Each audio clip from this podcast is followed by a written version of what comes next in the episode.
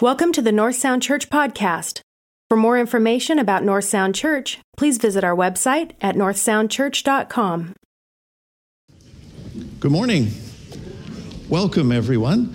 We have had typically about a third of our congregation watching online. And so I thought it only appropriate that I dress like a TV preacher. Um, you, would you agree? That's a good. Uh, okay. So so, actually, there's a story. Many of you have been very kind with your comments about my white jacket this morning. But uh, about five years ago or so, um, a high end tailor that I use called Jacques Penny, some of you may be familiar with that high end tailor, um, had a sale on summer weight um, jackets. And so um, most of my stuff, as you guys will know because you see me every Sunday, was sort of that heavy tweedy stuff, and it can get warm here. And uh, so I wore it, I think once about four years ago. And this morning, when I was looking in my closet and I knew it was going to be warm today, I thought, you know what? I'm going to I'm going to venture that white one again. And so I reached in my pocket this morning and found a, a bulletin, a program from July 14th, 2019. That's the last time I wore this. So um, I need to do a straw poll here, and that is whether I wear it again or whether it goes to Goodwill. So, how many think I should wear it again? Okay. How many think it goes to Goodwill? Oh, you're too kind. Liz, Liz Stubbs in the first service thought it should go to Goodwill, so um, I don't know. We are uh, we're doing a summer series called "You Asked for It," and you guys have not been easy on us. Today, it's not too hard. It's on forgiveness. Uh, but next week it's on scripture values and human sexuality. Can you imagine a sermon on that topic? So come around next week and figure out what I'm going to say on a fairly uncontroversial topic uh, next next week uh, as we look at and whoever suggested that one thank you uh, thank you very much for putting me in the hot seat so we are going to talk about forgiveness today and I want to tell you the story of Megan. Megan uh, was a young lady who had a breakup with a friend. They had a falling out. And shortly after the falling out she had with her friend, a young man by the name of Josh came online on a social networking site, social media site, and um, developed a friendship with her. Megan was just 13, he was 16, and he showed a lot of interest in her. And she had had some challenges. She had attention deficit disorder. Um, she had some problems with depression, some issues with her weight. And so she was really excited at the attention that Josh gave her. Her mom said, You need to be careful, sweetheart, because you never know. You actually don't know the people online. But after a few weeks of this online romance, Josh kind of turned, and in the turning that he did, he kind of turned on Megan and began an online barrage of name calling that ended with young Megan taking her own life. It was a tragic situation, and some months later, the family, Megan's parents, found out that Josh actually never really existed, that Josh was actually a hoax perpetrated by the mother of the girl that Megan had had a falling out with. And this was her way of racking vengeance upon Megan for falling out with her daughter. Her dad appeared on an interview in the Today Show, and her dad, Ron Meier, said this. He said regarding this other family, he said, they've offered no apologies. They sent us a letter saying they might feel a little bit of responsibility, but they don't feel guilt or remorse or anything for what they did. And people that actually did this were upset with Megan's family for going public relative to the cause of her death. So, how does one forgive people who are doing something like that and are unrepentant, excuse me, in the process? The fact is, none of us here this morning are strangers to offense. Perhaps some of you are in the middle of something like this, some kind of an issue that has you wound up around the hurt that you have received and the, the attitude and the action of another towards you. When a faint, when a when an offense like this comes into our lives, I believe there are some, some themes that kind of that go around it, some, some expressions that tend to be consistent when we have been offended in a significant way by others. One of those themes is injustice. We have a deep sense of violation. We have a deep sense of being wronged. Something was taken from us. Something untruthful may have been said about us. A confidence was broken. Rumors spread. Something precious is gone. Trust is broken. And injustice hurts.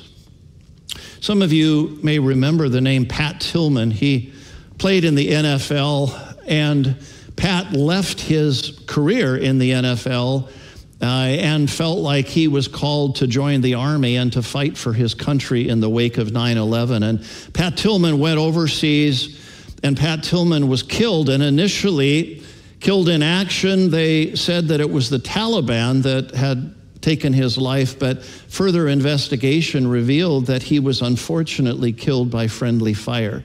He was mistakenly hit by his own troops and lost his life.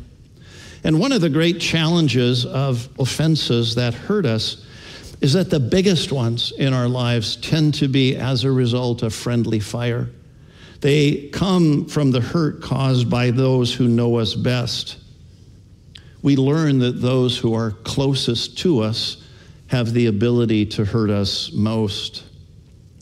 As followers of Jesus Christ, in the context of church and family, we find that the pain is rough when it's meted out by an ostensibly Christian spouse, by Christian parents, Christian children, Christian bosses or employees, Christian pastors or Christian leaders. It hurts the most because we don't expect it. We think something higher, something better will be given to us by those who also profess the name of Jesus Christ. And so the pain runs deep when it happens. One of the greatest challenges I've found in the offense that hurts to the core is there's usually an element of rejection in it. The spouse who cheats, who says, I don't love you anymore.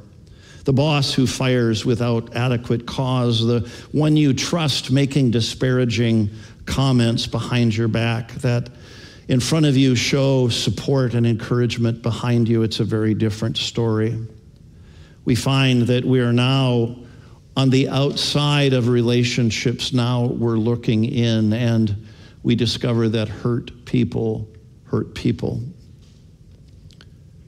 One of the other themes we find is that we desperately desire justice to be done. Even if it's our own vigilante justice, we want revenge, we want retribution, we want them to hurt like they made us hurt we tend to demonize the perpetrator. Once a friend or a lover, we now think they're incapable of doing anything good. They have become, in our minds, evil people. This must surely have been the case with Joseph. Think about him for a moment back in the Old Testament. He was his father's favorite son. And as his father's favorite son, he was given that special coat. But the kid was kind of a jerk, and he was kind of a jerk because he had these dreams, but instead of keeping quiet about the dreams and just letting them pan out, he shared with his brothers the dreams where they would be bowing down to him as the youngest. And they got tired of this, and so the day that Jacob sent Joseph out to his brothers to check on them as they were tending sheep in the fields. He came walking towards them and they said, Let's deal with this kid. And so they put him in a pit. They initially talked about killing him, and then eventually they had some traders come by that were on their way to Egypt. They sold him. And uh, he, no doubt, in that pit, heard what they were saying about killing him And, uh, but the rejection that he experienced when they sold him into slavery must have been horrendous. And then he went from there, you know, the story to Potiphar's house, and he did well, but then Potiphar's wife was attracted to him and he resisted her advances. He went to jail. He was forgotten in jail. He interpreted the butler's dream when the butler was restored to Pharaoh. Again, he was forgotten. Life was pretty challenging for him. His own flesh and blood wanted to be rid of him one way or another. The Joseph we find, however, in Genesis 45 had had years to stew about the evil that was done to him. We sometimes call it ruminating. When we've been hurt, we have a tendency to ruminate on that hurt, to think about it, to think about what we should have done or what we should have said or how we can deal with it now or how we can somehow get revenge on that person to make them hurt like they made us hurt. He had a lot of time to plot revenge. He could fantasize during that time about how he could hurt his brothers as they had hurt him. In his anger and bitterness, he could have done a slow burn, a cauldron of hatred, but he did not do that. When his brothers came to Egypt in search for food, Joseph revealed himself to his brothers, and it's such a powerful and such a beautiful story. They thought that he would exact vengeance on them, but he forgave them. And we want to ask ourselves the question this morning what is this business of forgiveness? Why do we forgive? You may say forgiveness is so hard, and you would be right. And the more challenging the offense, the more the offense has hurt us, the more difficult it is to forgive. Little peccadillos, little, little things that happen to us are relatively easy to forgive and move on, but the really hurtful ones, the really difficult ones, are difficult to forgive. But, friends, the alternative is so much harder in the long run. We can learn a lot from Matthew chapter 18. The backdrop here is the prayer that Robin led us in this morning, and that was the Lord's Prayer, and where we said, Forgive us our sins or our trespasses as we forgive those who sin or trespass against us. Matthew 18 helps us unpack this. In verse 21, we read, Then Peter came up and said to him, Lord, how often will my brother sin against me and I forgive him? As many as seven times? He thought he was being generous. Jesus said to him, I do not say to you seven times, but 77 times. In other words, metaphorically, you have to keep doing it. Jesus' response illustrates the seriousness of this. He tells the parable of the, the guy who owed his boss millions of dollars, and the boss was going to put him away in jail, and he pleaded pleaded for his life, pleaded for his freedom, and the boss granted it. And then he went out from his boss, and there was a colleague of his that owed him just a few dollars. And he insisted on that colleague being put in jail. And the parable, of course, illustrated the need of having been forgiven, we need to forgive. This business of forgiveness is so important that we have to recognize that just as we have been forgiven, we have to forgive those who have sinned against us. So, how do we do this? How do we do this forgiving, especially when the pain is deep? I want to suggest not three points to disappoint you this morning. I actually have six, but they're very quick. So, fasten your seatbelt as we go through this. First of all, don't trivialize the offense. To forgive is not to say, oh, nothing happened. Oh, don't worry about it. To forgive is not to begin by trivializing what happened. It happened, it was serious enough, it hurt you, there was reality there. To forgive is to actually identify the offense specifically. Notice what Jesus tells us to do earlier in Matthew 18. He says, if a fellow believer hurts you, go and tell him, work it out between the two of you. If he listens, you've made a friend. If he won't listen, take one or two others along so that in the presence of witnesses, it will keep things honest. Excuse me, and try again. If he still won't listen, tell the church. If he won't listen to the church, you have to start over again from scratch, confront him with the need for repentance, and offer again God's forgiving love. So, the second thing after recognizing the offense, recognizing that offense has taken place, is to realize that it helps when there is confession by the one giving offense. Confession isn't easy for any of us. To say, I did it, I'm responsible, mea culpa, is not easy to say that. We don't like to do that. But in the passage we just looked at, we recognize that it's so much easier if the offense is recognized by the person that did the offending. And in our relationship with God, we're, we're told this. We read in 1 John 1 9 that if we confess our sins, he's faithful and just to forgive us our sins and cleanse us from all unrighteousness. There's a, there's a process here. And the process is that the offense is recognized, it's described, and it's forgiven and it's forgiven because the individual who committed the offense says, Bob, I'm very sorry that I offended you. Cece, I'm so sorry. I made a mistake and I never should have done that. When that happens, it's so much easier to forgive. Unfortunately, that doesn't always happen.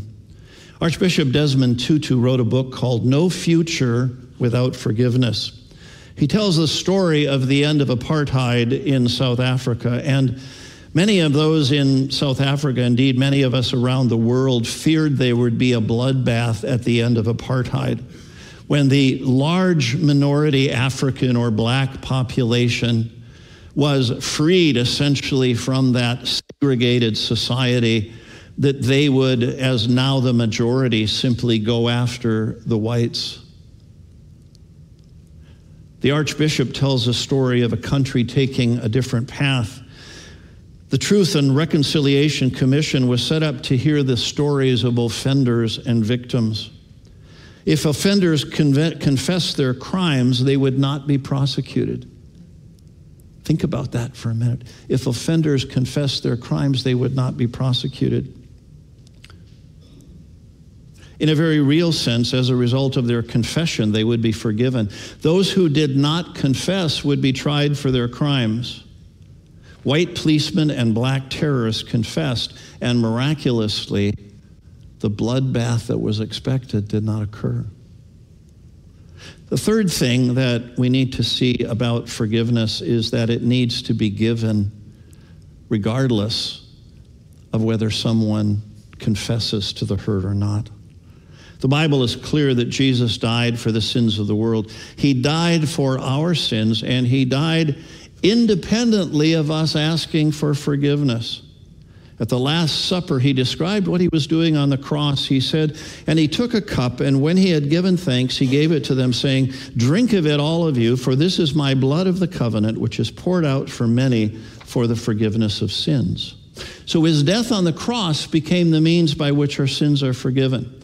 He forgave us and was not bound in that forgiveness by our response.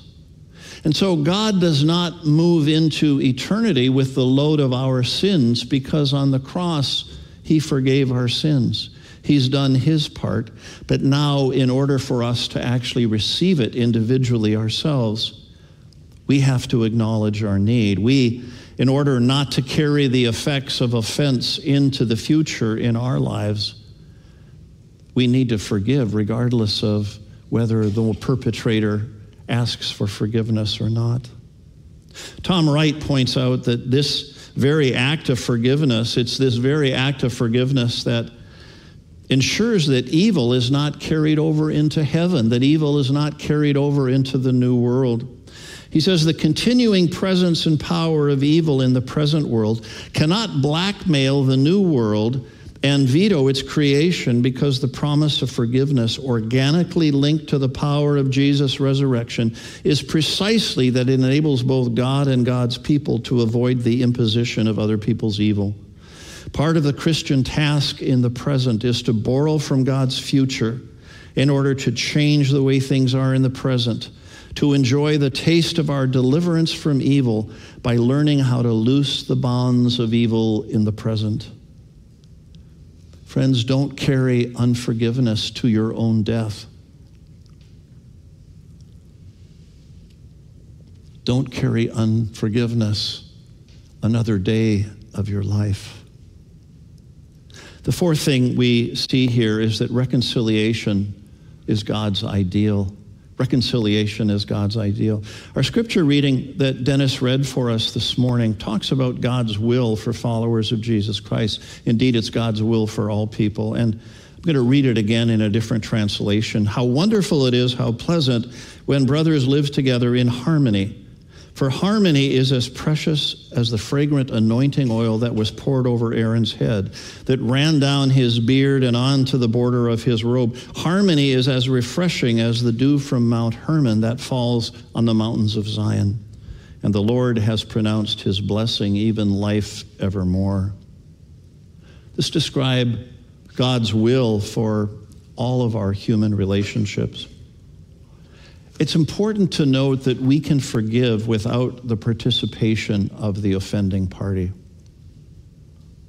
But we cannot be reconciled without the participation of the offending party. I'm going to say that again. We, we can express forgiveness, we can offer forgiveness without any response from the offending party, but we can't be reconciled to the offending party unless they are willing to reconcile.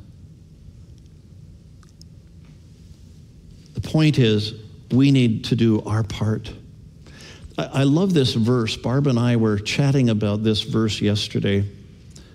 It's just such a powerful verse. It's, it, it's tagline material. Our tagline as a church is navigating life together, but this verse is just so powerful, it, it, it could almost be a second tagline, and that is if possible, so far as it depends upon you, live peaceably with all.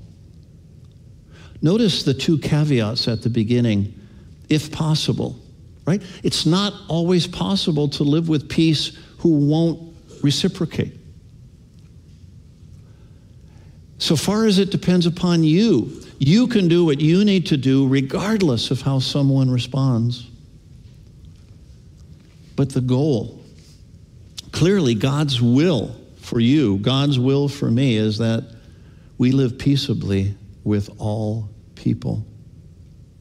The point is, as we do our part to reconcile, but we're rebuffed, we have done what we can. We can be open to the future. We can lift that load off of our lives, off of our hearts. But it may be counterproductive to keep pursuing it and pursuing it and pursuing it if the other person just isn't interested. We should have peace in our hearts because we've done all we can. Fifthly, we too need forgiveness. We need to be reminded of this, friends. In the midst of our own hurt, we can sometimes forget that regardless of how we may have been offended, regardless of the hurts that we have received, that we need to extend forgiveness for, we too are offenders. We too are offenders. We need to be forgiven ourselves.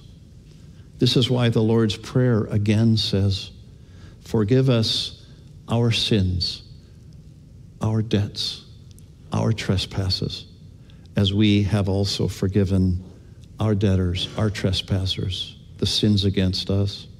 Archbishop Tutu chaired the meeting of the Truth and Reconciliation Commission we spoke of earlier, and hearing stories of murder and rape and torture and abuse took a toll. But he came to the profound recognition after hearing these stories. He said, This and more was the kind of testimony that devastatingly made me realize that there is an awful depth of depravity to which we all could sink, that we possess an extraordinary capacity for evil. This applies to all of us. There's no room for gloating or arrogant finger pointing. We have supplied God with enough evidence if God needed to want to dispatch us all to wipe the slate clean, as he did when he tried to make a fresh start with the flood. But it is important to note that those guilty of these abuses were quite ordinary folk. They did not grow horns on their foreheads or have tails hidden in their trousers. They looked just like you and me. I'm reminded of the testimony of the, the Jewish man who had been in a concentration camp during the Holocaust, during World War II. And he was testifying at the Nuremberg war trials that happened about 1947, in which Nazi criminals were being tried for what they had done. And he was in the witness stand as a witness to the individual that was on trial. And as he began to witness, he completely broke down, completely broke down and couldn't continue. And afterwards, someone came to him and said, Was it because you had to relive the terrible things that happened to you that caused you to break down? And he said, No. He said, In that moment, I realized that I was capable of doing the same thing.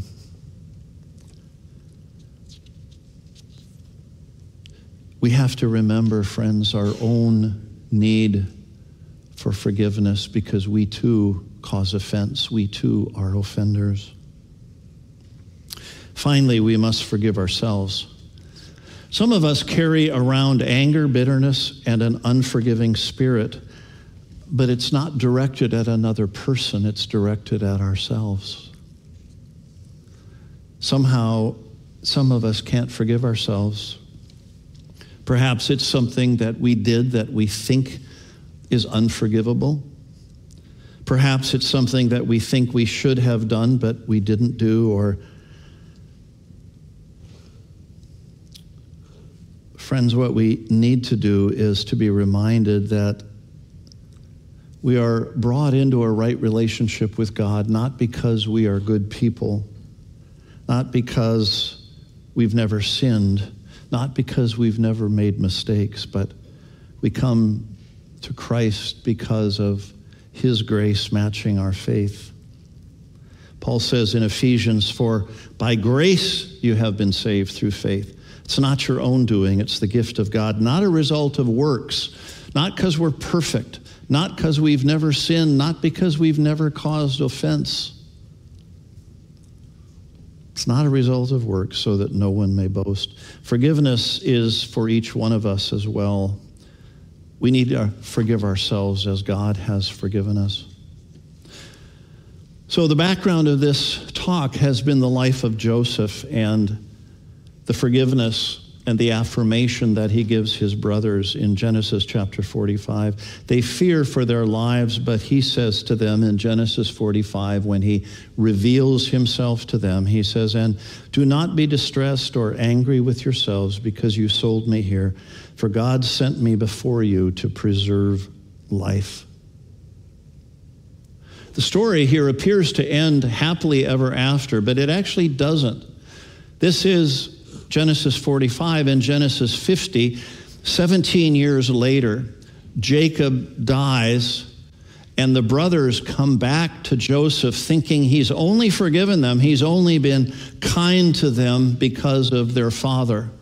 And now the father is gone, and now finally he's going to have revenge on his brothers. And so they come to him and they put words in their father's mouth, in Jacob's mouth, and the words they put in his mouth is to the effect that Joseph is to forgive them.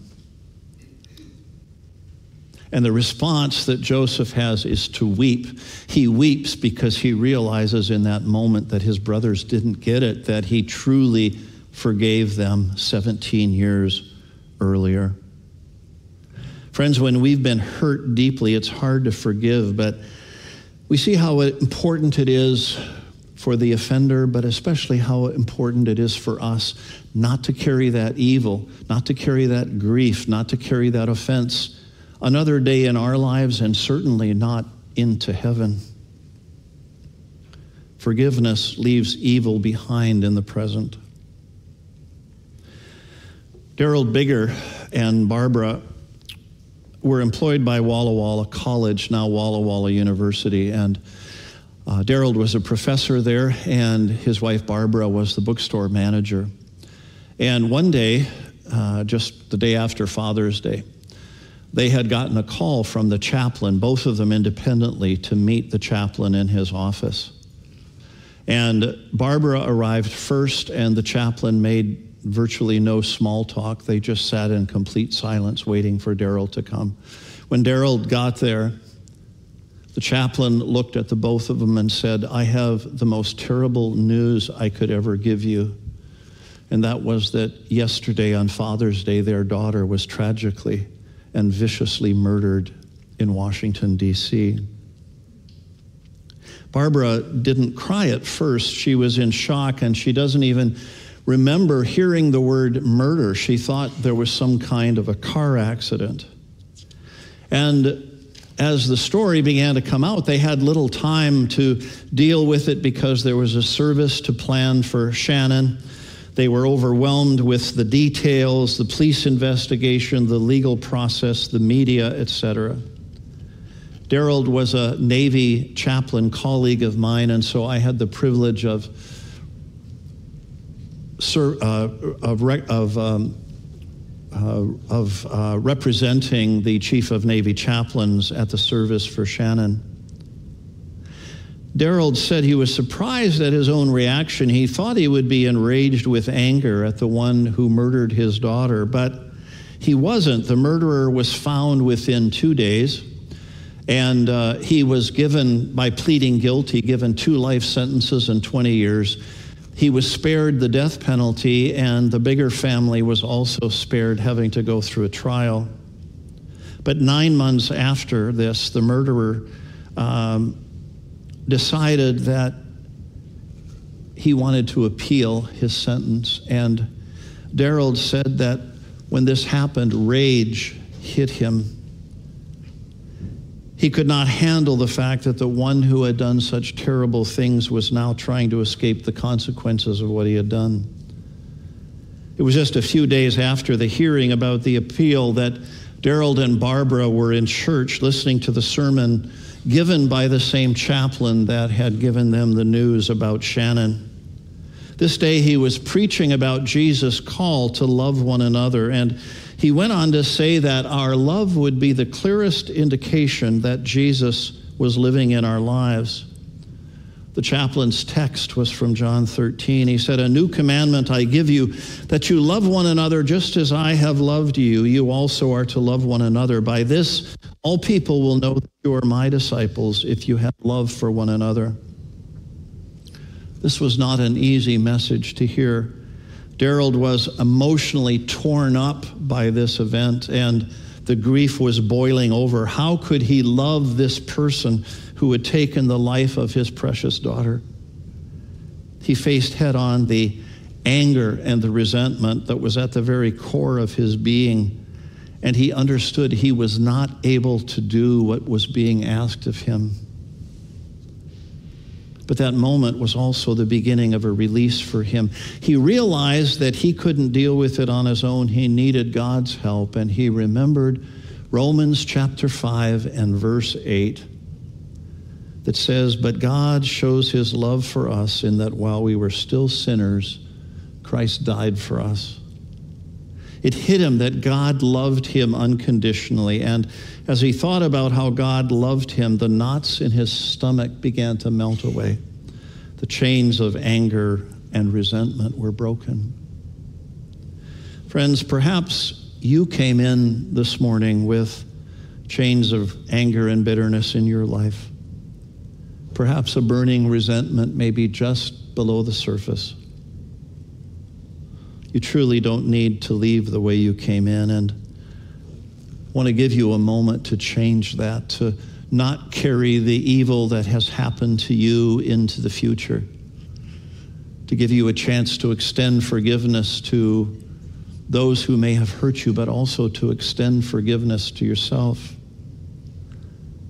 Take the pain to the Lord and allow Him to help you and leave this evil behind.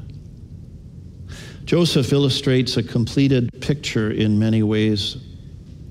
There was a lot of weeping when Joseph revealed himself to his brothers. The weeping wasn't weeping of grief, it was weeping of joy. And there were tears of reconciliation. But the story wasn't over. Joseph married, and he had two children. The first child was Manasseh. Manasseh's name in the Hebrew means to forget. And the second child was Ephraim.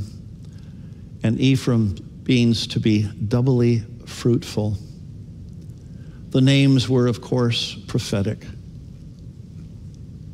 God had given him the ability to forgive and to be fruitful in his life. Friends, we may not always be able to forget those things that have happened to us. That's just part of human nature. But we do have the ability to forgive and to leave the pain behind. And I'm going to, even as I pray to close now, give you a moment in the quietness of your own hearts to deal with any relationships that you may need to deal with in this moment. So, Lord, we thank you for your truth, the truth of your word, which instructs us. Truly, it's a lamp to our feet and a light to our pathway. And I pray, Lord, that you would enlighten our hearts now that if we are not free, if we're still captive to the pain of the hurts that have happened to us or the pain of the things that we have done that we wish we hadn't, I pray that today we would both give and receive your forgiveness. In Jesus' name, amen.